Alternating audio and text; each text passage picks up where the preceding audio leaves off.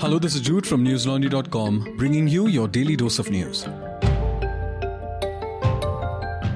Today is Wednesday, the 3rd of March. India reported nearly 15,000 coronavirus cases in the last 24 hours, taking the country's tally to over 1 crore 11 lakh 39,000.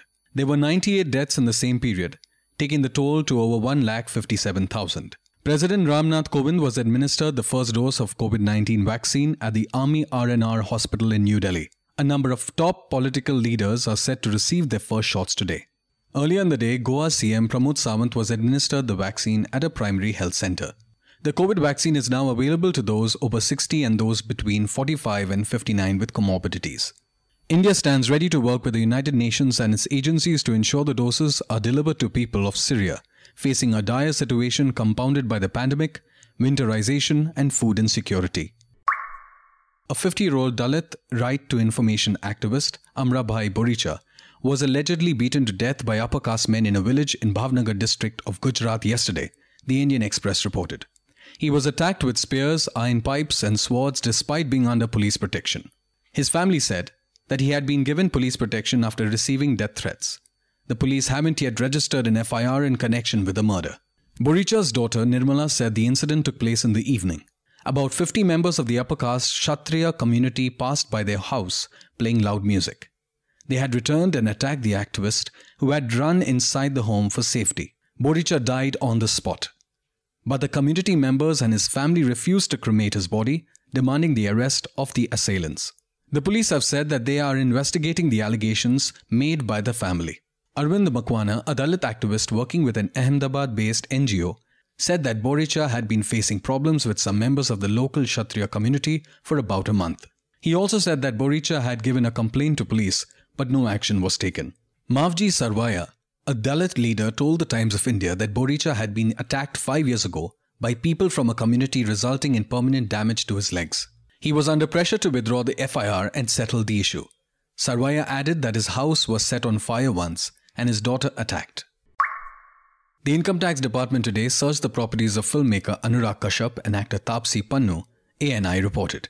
Unidentified officials told NDTV that the searches were related to alleged tax evasion. IT officials also raided the premises of the production house Phantom Films, which was co-promoted by Kashyap and producer Vikas Bahl, and talent agencies in Mumbai and Pune. More than 20 locations are being searched, according to the news channel. An unidentified official told the Indian Express, and I quote, there have been instances of tax evasion. The movies produced by the production house have been super hit, but the profits and account statements of the company are showing disproportionately low income. Unquote. Tax raids are also underway at the properties of Reliance Entertainment Chief Executive Officer Shubhashish Sarkar and the top executives of two celebrity management agencies in Mumbai, the Hindustan Times reported.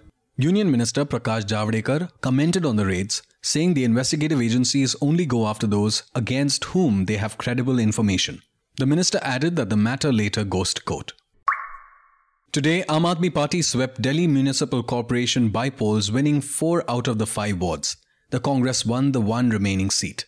The voting was announced after four ward councillors from Aam Aadmi Party became MLAs. The BJP councillor who held the Shalimar Bagh North seat had died.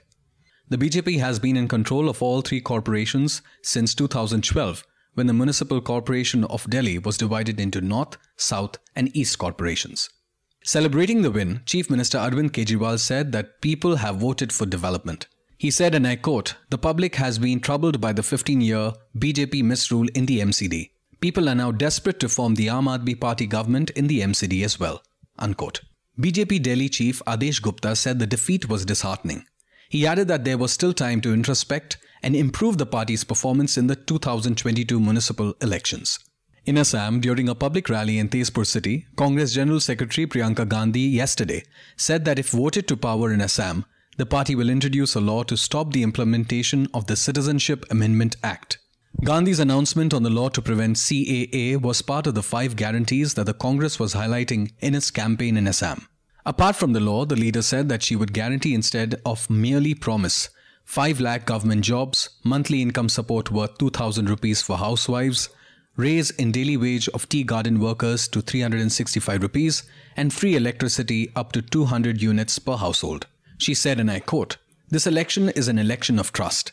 The people of Assam were betrayed by a party five years ago that promised them 25 lakh jobs but gave them CAA instead. Unquote. Meanwhile, farmer unions protesting against the new agriculture laws yesterday announced that teams will be sent to election bound states to request people to vote against the BJP, ANI reported. Balbir Singh Rajewal of the BKU said at a joint press conference, and I quote, We will not support any party but appeal to people to vote for the candidates who can defeat BJP. We will tell people about the Modi government's attitude towards farmers. Unquote. Meanwhile, months after quitting and then joining the Trinamool Congress again, Jitendra Tiwari, an MLA of the ruling party in West Bengal, joined the BJP yesterday, just a month before the assembly election. Tiwari told PTI, and I quote, I have joined the BJP as I want to work for the development of the state. In Trinamool Congress, it was no longer possible to work for the party. Unquote. In December, Tiwari had quit the Trinamool Congress along with the former West Bengal minister Suvendu Adhikari, but returned to the party fold soon after. Many members from the Trinamool Congress have joined the BJP in the past few months, including former West Bengal minister Rajiv Banerjee, MLAs Prabir Ghoshal and Baishali Dalmia, former Howrah Mayor Ratan Chakraborty, and so on. Talking about elections in West Bengal, a shift in the Trinamool Congress political strategy has been witnessed. The party's development promises have replaced its criticism of the BJP in 2019. And it's steering clear of the politics of polarization. The party seems to have switched tactics in how it presents itself this election. In 2019, ahead of the Lok Sabha poll, the TMC portrayed itself as the principal critique of the BJP, especially Narendra Modi. As a result, the BJP and Modi took center stage in speeches by Mamta and other senior TMC leaders. Modi became a key talking point. After facing a blow in the Lok Sabha election, with its tally dropping from 34 to 22, the TMC has decided to make Mamta its focus.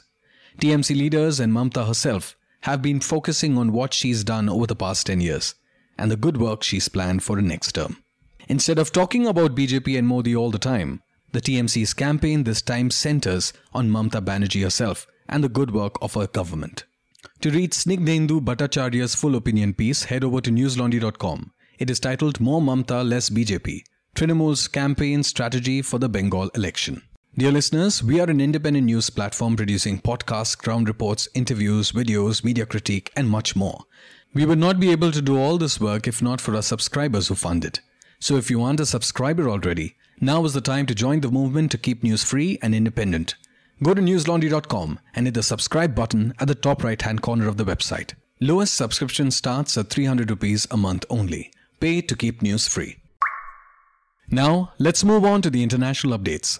Globally, COVID 19 has infected more than 114.7 million people and killed over 2.54 million, according to Johns Hopkins University.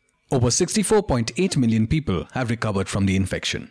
President Joe Biden has said that US expects to have enough coronavirus vaccines for all adults by the end of May, 2 months earlier than anticipated, as his administration announced that the drug maker Merck would help produce Johnson & Johnson's newly approved shot.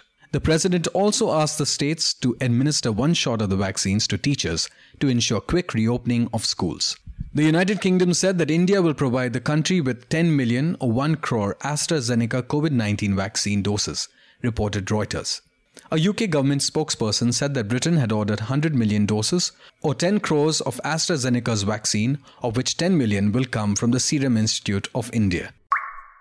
Alarmingly for press freedom, three women media workers were killed in Afghanistan and six journalists arrested in Myanmar in the past two days. The Afghani media persons were gunned down in the city of Jalalabad yesterday. Quoting police and unnamed government officials, CNN reports that the three women were killed on their way home from work by gunmen who shot them in the head before fleeing. A fourth woman was also injured and is fighting for her life in hospital. The police claim to have arrested the suspected lead attacker.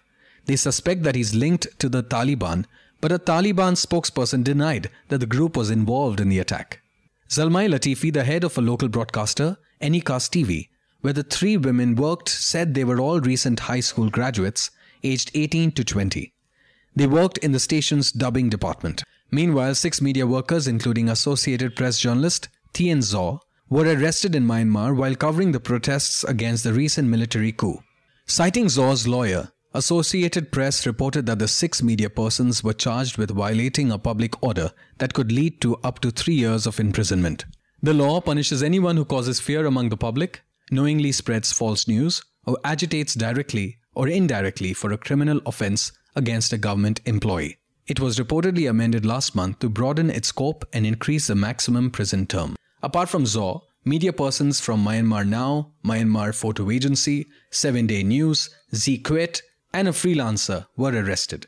The Committee to Protect Journalists said that the Myanmar authorities must stop harassing journalists for merely doing their job. The violent military crackdown on demonstrators protesting the February 1st coup in Myanmar has been escalating. At least 18 people were killed and 30 wounded on Sunday, according to United Nations Human Rights Office. That's all the news we have for you today. Have a good day or a good night, depending on where you're listening from. See you tomorrow. All the News Laundry podcasts are available on Stitcher, iTunes, and any other podcast platform. Please subscribe to News Laundry. Help us keep news independent. To catch all our podcasts on news, pop culture, current affairs, and sport, visit newslaundry.com. Follow us on Facebook, Twitter, and Instagram, and subscribe to our YouTube channel.